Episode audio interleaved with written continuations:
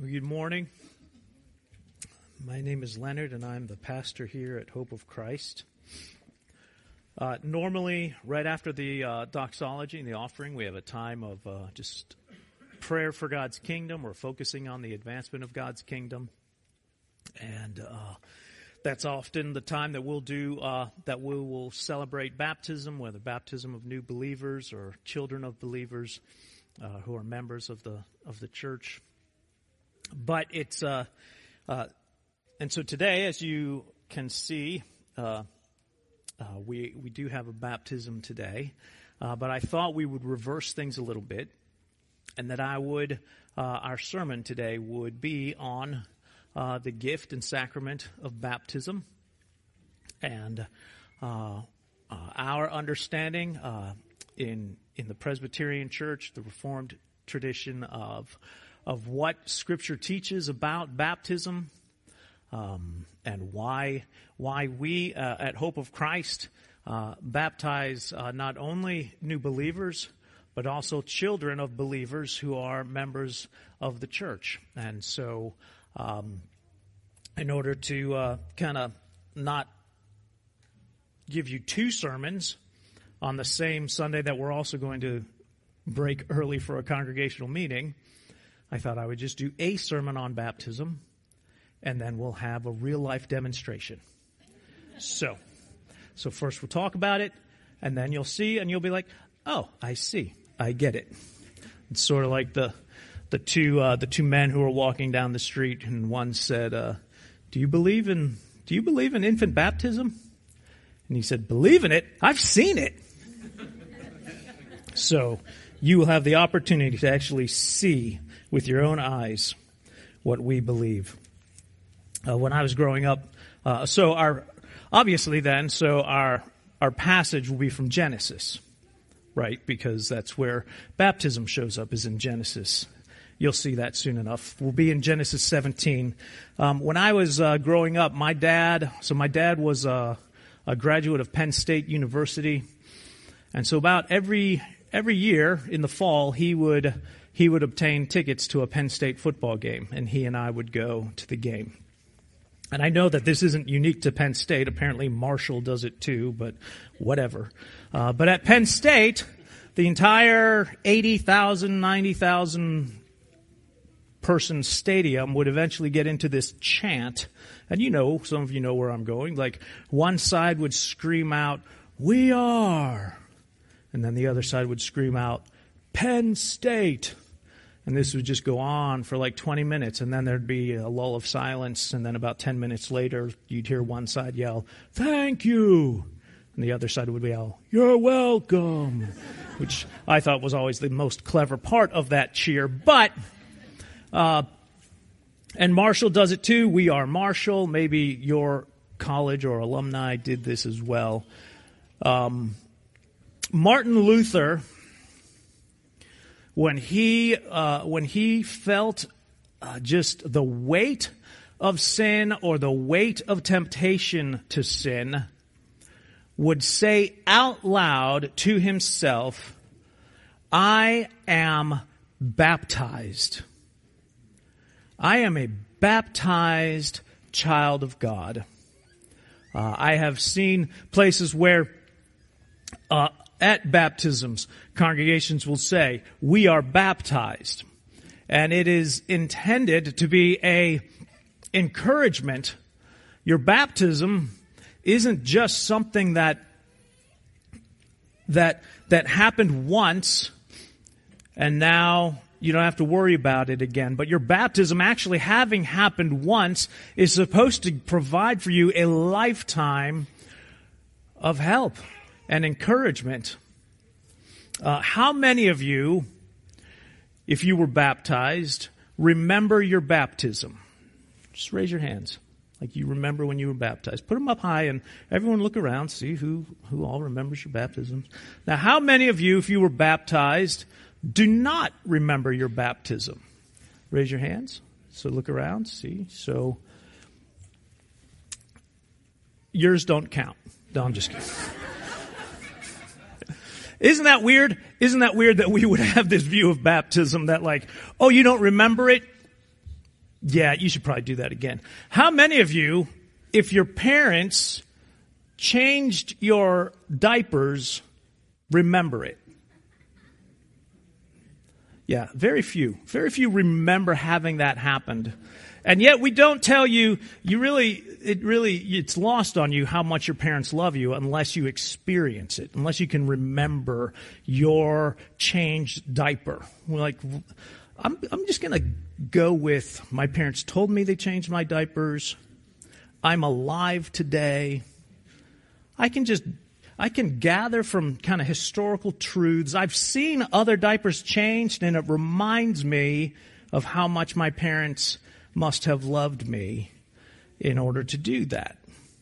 That's one of the things about baptism. Like it's when we come to baptisms, whether you remember your baptism or you don't remember your baptism, watching and observing and taking part in a baptism, one gift in it is, is an encouragement, a reminder like, you know what? I'm baptized. Those things are true about me. And maybe it is a moment of encouragement for you. Maybe it's a moment of conviction of remembering, you know what? I, I belong to someone greater. I, I want to, I want to live that way. Uh, you know, it's why, it's why weddings are so nice. You know, we go to weddings and uh, the vows. It, it's, it's, it's this covenantal ceremony where you're gathering together and in just your participation, watching and observing and as a witness to their covenant vows to one another, you are reminded, oh, I made some covenant vows myself. This is an encouragement to me. I want to, I want to be faithful as well. And uh, so, in in order to understand uh, the kind of the reformed understanding of baptism, uh, you, you really have to go back to Genesis. Uh, because uh, in the reformed uh, understanding of Scripture, we talk a lot about God's covenant and God's covenant promises. That God says, I will have a people for myself, and I will be their God, and they will be my people, and I will dwell with them. These are the, that's sort of the, the threefold promise of God's covenant. I will be your God. You will be my people. I will dwell with you. If you were here last Sunday in Revelation 21, that specifically is the promise that God makes. That, that when Christ returns, God will dwell with us. It will be the final full finish of his covenant promise. The Holy Spirit dwelling in and among his people now is that, that down payment of that. Here's the foretaste of God in his fullness dwelling with us. He will do that when he casts out sin and Satan and death once and for all. He won't just be a God in heaven that you pray to, but he will be a God in our midst. I will be with you. You will be my people. I will be your God. You, and, and, so, so this is the covenant promise and it, it comes in throughout all of scripture. And we watch that promise unfold. And first it's, it's made, in one sense, first it's made in creation, isn't it? I mean, there's no, there are no people and then suddenly there are people. And they were made by God, and so they were made for God. So Adam and Eve, even if God doesn't specifically say to them, here's the covenant, he creates them in a covenant relationship with them. I will be your God. You will be my people. I will dwell with you. And yet sin has tarnished and broken that relationship. We are the covenant breakers.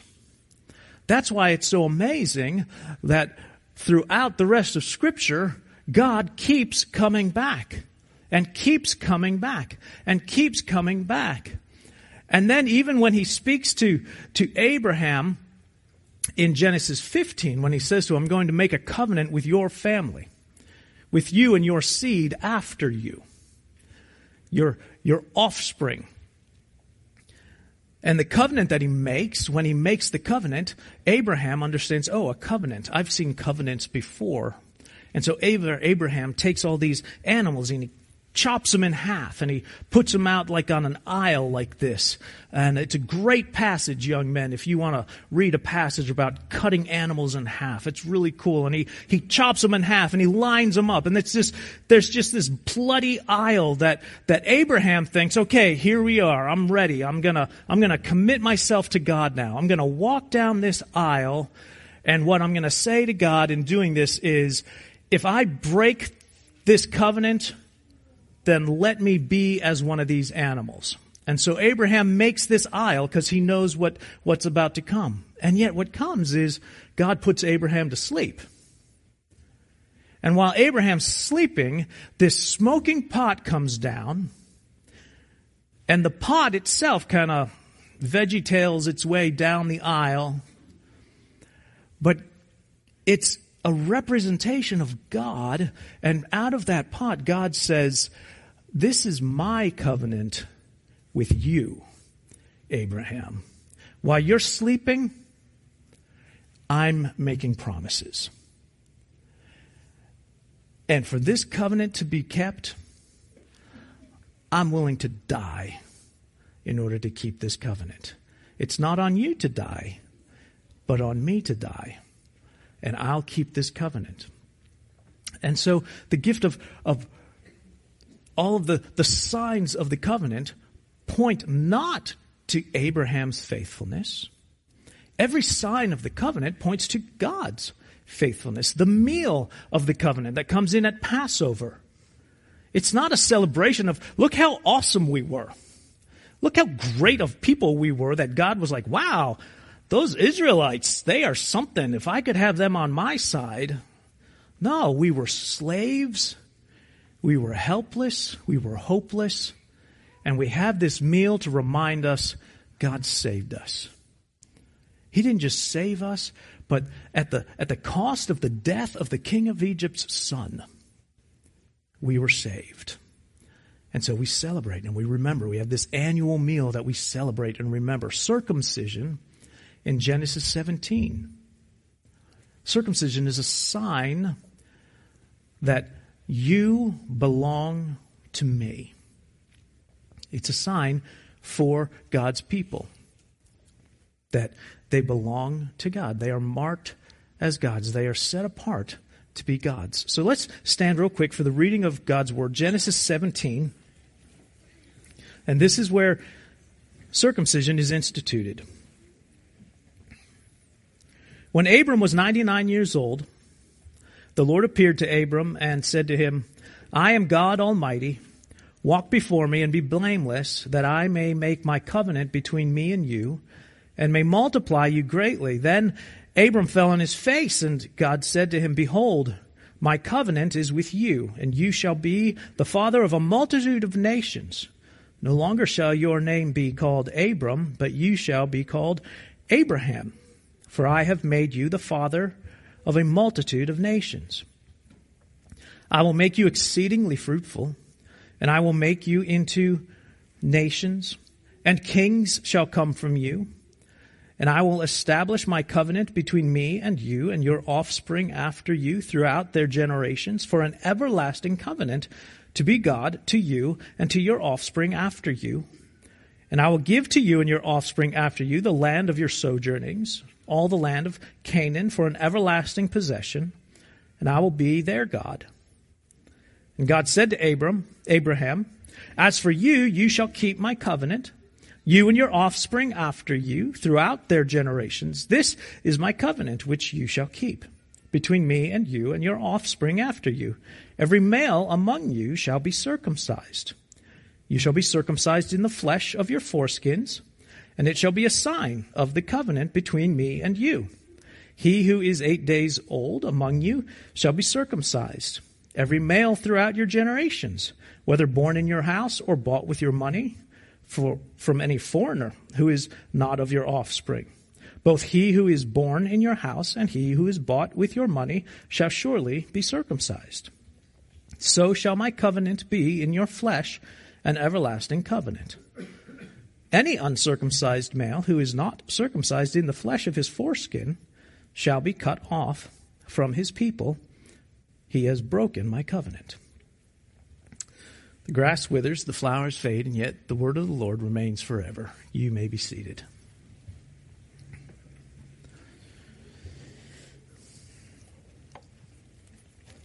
So we kind of jumped forward a little bit into the outline with the introduction of just sort of the background of of circumcision or the background of baptism. And I know, like, some of you might be saying, why do you keep using those interchangeably? Why do you keep trying to make circumcision and baptism like an equal, equal in their, their signs? So let me, so I want to talk first about what every Protestant believer agrees with, agrees about baptism.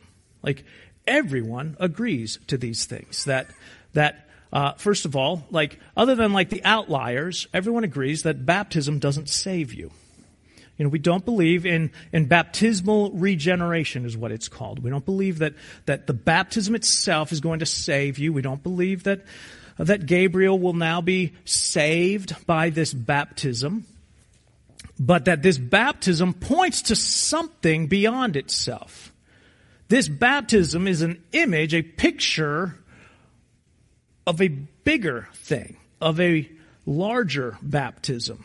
This is a baptism that points to the baptism of the Holy Spirit. That, that the Holy Spirit poured out onto us is what saves us. That we're baptized into Christ. And so uh, everyone agrees uh, about that. Uh, we agree uh, that well, there's well, we'll go into some other things that we agree about, but so I want to talk a little bit about circumcision and see if this sounds familiar to you.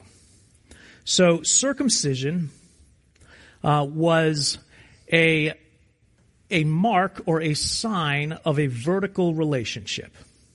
Circumcision is a sign of a relationship with God.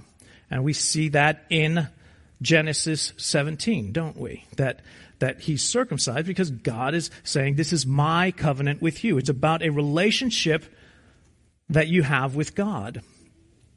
Circumcision is a horizontal sign.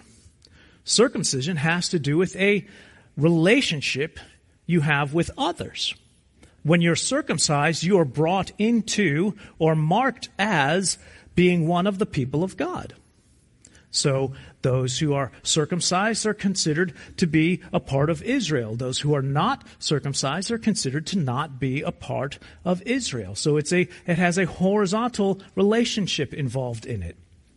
Circumcision, uh, as far as a, as far as the symbolism of circumcision, there is a negative or a judgment aspect to the imagery of circumcision.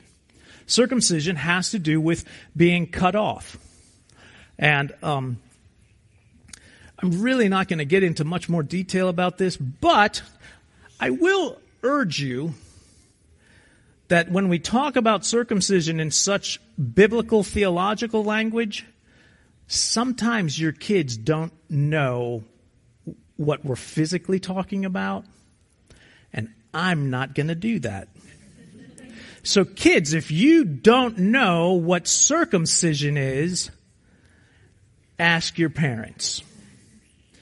In fact, don't let the sun go down today without having this finished conversation. Anyway, so circumcision as a negative, as a judgment, uh, has to do with being cut off, and it and you see that in the end of that passage we read. Anyone who's not circumcised will be cut off. It's as if they are cut off. Also, though, circumcision, even of those who are circumcised in Scripture, talks about uh, that you will be cut off from God if these things aren't true of your heart. Circumcised or not circumcised, uh, like we said about baptism, baptized or not baptized, you could be an unbeliever and these promises don't apply to you. So circumcision includes a negative symbolism, but also positively, there's a symbolism of cleansing, of washing. Circumcision uh, is it's an act of cleaning like you're removing the removing of the foreskin is a picture of the removing of sin. It's a, it's a symbol of being cleansed, of being washed, of being made uh, clean when you were not clean. Um, fifth, I hope this is obvious. Uh, circumcision was never merely physical. That was never, the, the point of circumcision was never just this physical, biological act. Like, the point of circumcision was your heart. And it, and it comes up throughout all of the prophets, uh, most clearly in Jeremiah 4, God says, circumcise your hearts. Uh, it's, it's, it was never meant to be merely a physical act. It was supposed to be an act that showed a reflection of your heart. Um, and then, sixth, the norm of circumcision was familial. The normal pathway to circumcision was your children. Your sons were circumcised. Uh, if, if you bought servants or slaves and brought them into your household, they were circumcised because they were part of your household. They were part of your family. It was the normal method. Now, it wasn't the only.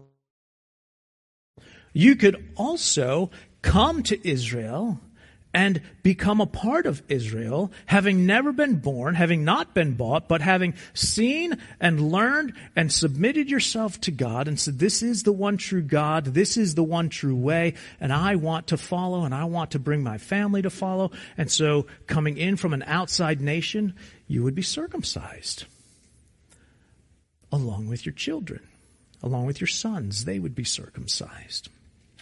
And so, so all of these things about circumcision, I hope, I hope you see that they all have an, an equal correlation in the New Testament in baptism. So first of all, in baptism, it's, it's primarily about a vertical relationship, right? When you are baptized, you are baptized in the name of the Father, the Son, and the Holy Spirit. You are baptized because of the relationship that God has made with you. But it also has a horizontal relationship. You're baptized into a community. You're baptized into the church. That's why. Uh, that's why. At, at, at Hope of Christ and other churches that, that understand Scripture to be teaching baptism this way, we won't simply baptize a child of just a family who isn't a member of the church because you're being baptized into a community. You're being brought in, you're marked as being a part of that community. There's a horizontal relationship. There is a judgment symbolism, there's a negative symbolism of baptism. Uh, we see it when, when Jesus speaks to his disciples. Most clearly, we see it in Luke 12 because the disciples are, two of his disciples are like, hey, we want to be on your right and your left. And he says, you can't be. Uh, you can't drink the cup I'm drinking. You can't be baptized with the baptism I'm going to receive. In Luke 12, he says, I'm about to receive a baptism and I'm scared to death of it. And he's not talking about he's going to come forward after singing 17 verses of All for Jesus. He's talking about the baptism that he is about to undergo with the pouring out of God's wrath on him for our sins. He's about to be baptized in the wrath of God for our sins. And so there's a there's a negative aspect, a negative symbolism that in the pouring out is a if you if you will not believe this is a picture of the wrath of God being poured out, not just the goodness and kindness of God. But there is that goodness and kindness. There's the, the, the love of God, the washing, like circumcision. There's a symbolism of washing. The pouring out of water, the washing away of sins, the regeneration that comes with the pouring out of the Holy Spirit. All of these are positive and cleansing images of baptism. It was never meant to be merely physical. Like, we know that. baptism isn't just some physical activity. The whole point of baptism is that it points to something deeper, something larger, that you have been baptized by the Holy Spirit. It points to a truth larger than itself, outside of itself.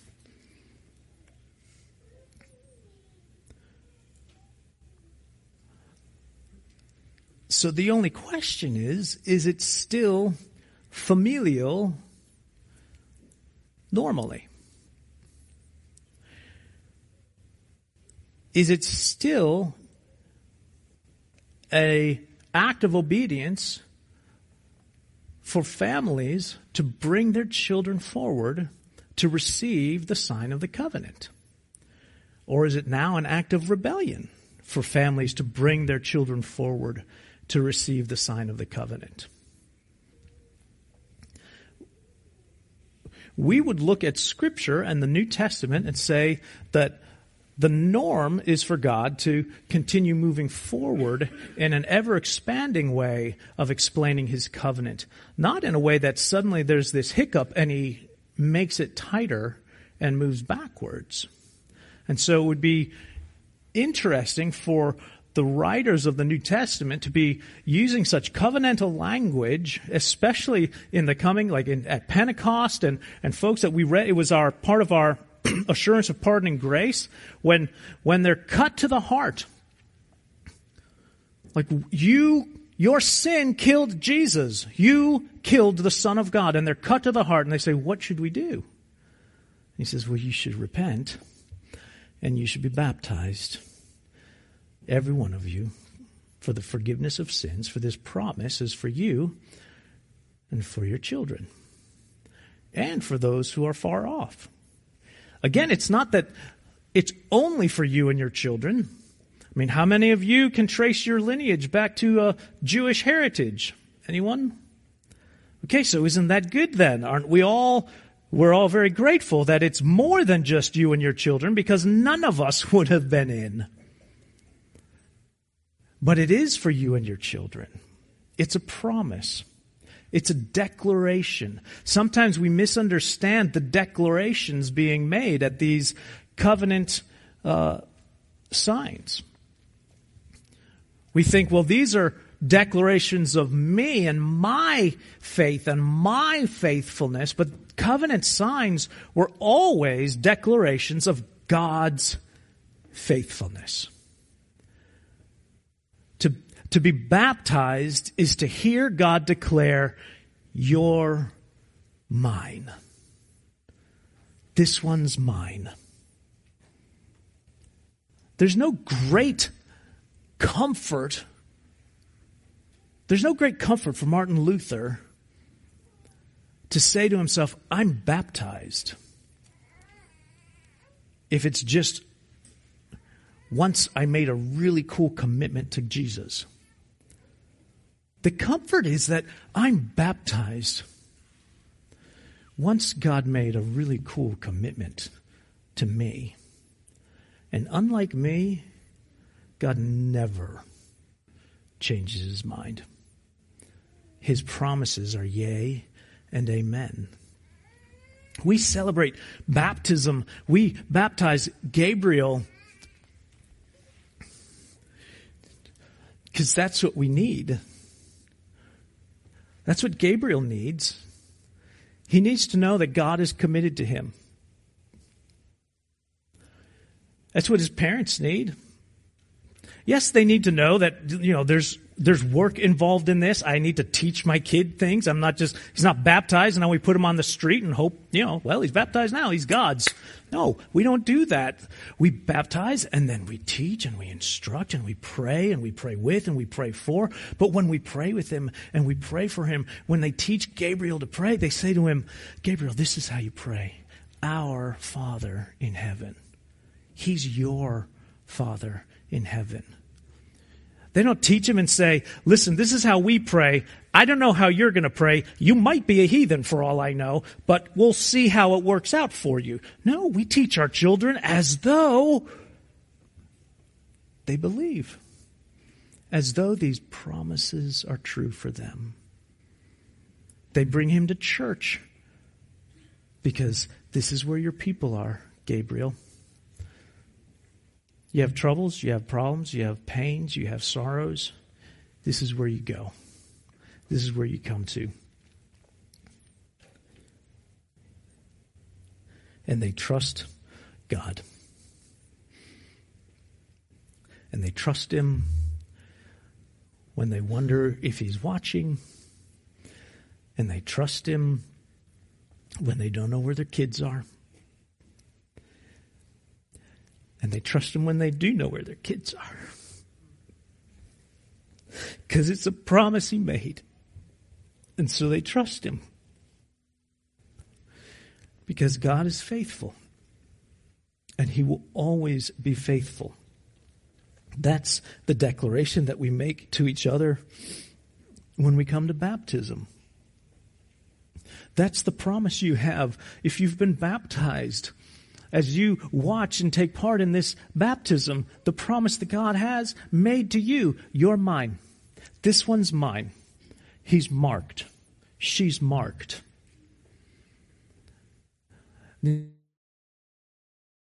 Images of being marked, you know, for someone, for good or for bad. You know, Cain receives the mark so that nobody kills him. Uh, there's the mark of the beast in Revelation.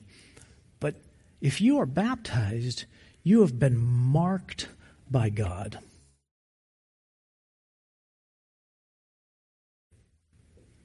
And so we pray for Gabriel as we pray for all of our children that he will make this promise his own, that he will trust this promise and submit to this promise, that he will make the faith his own. Yes, communion is, again, it's that declaration meal of, look what I did to save you. Not the king's son of your enemy, but my son. Eat, drink, remember, believe. It's what I did. It's beautiful, isn't it, that God gives us one sacrament that's a, it's once. Maybe you don't even remember it, but you get this sign once. You get to celebrate it when you watch others uh, take part in it. But then he gives us another sign. He says, hey, do this a lot. Because you're weak. you're going to forget. And I'm going to feed you. So let's pray. And uh, and then we'll have the, the boths come up. Father, thank you so much for your goodness to us.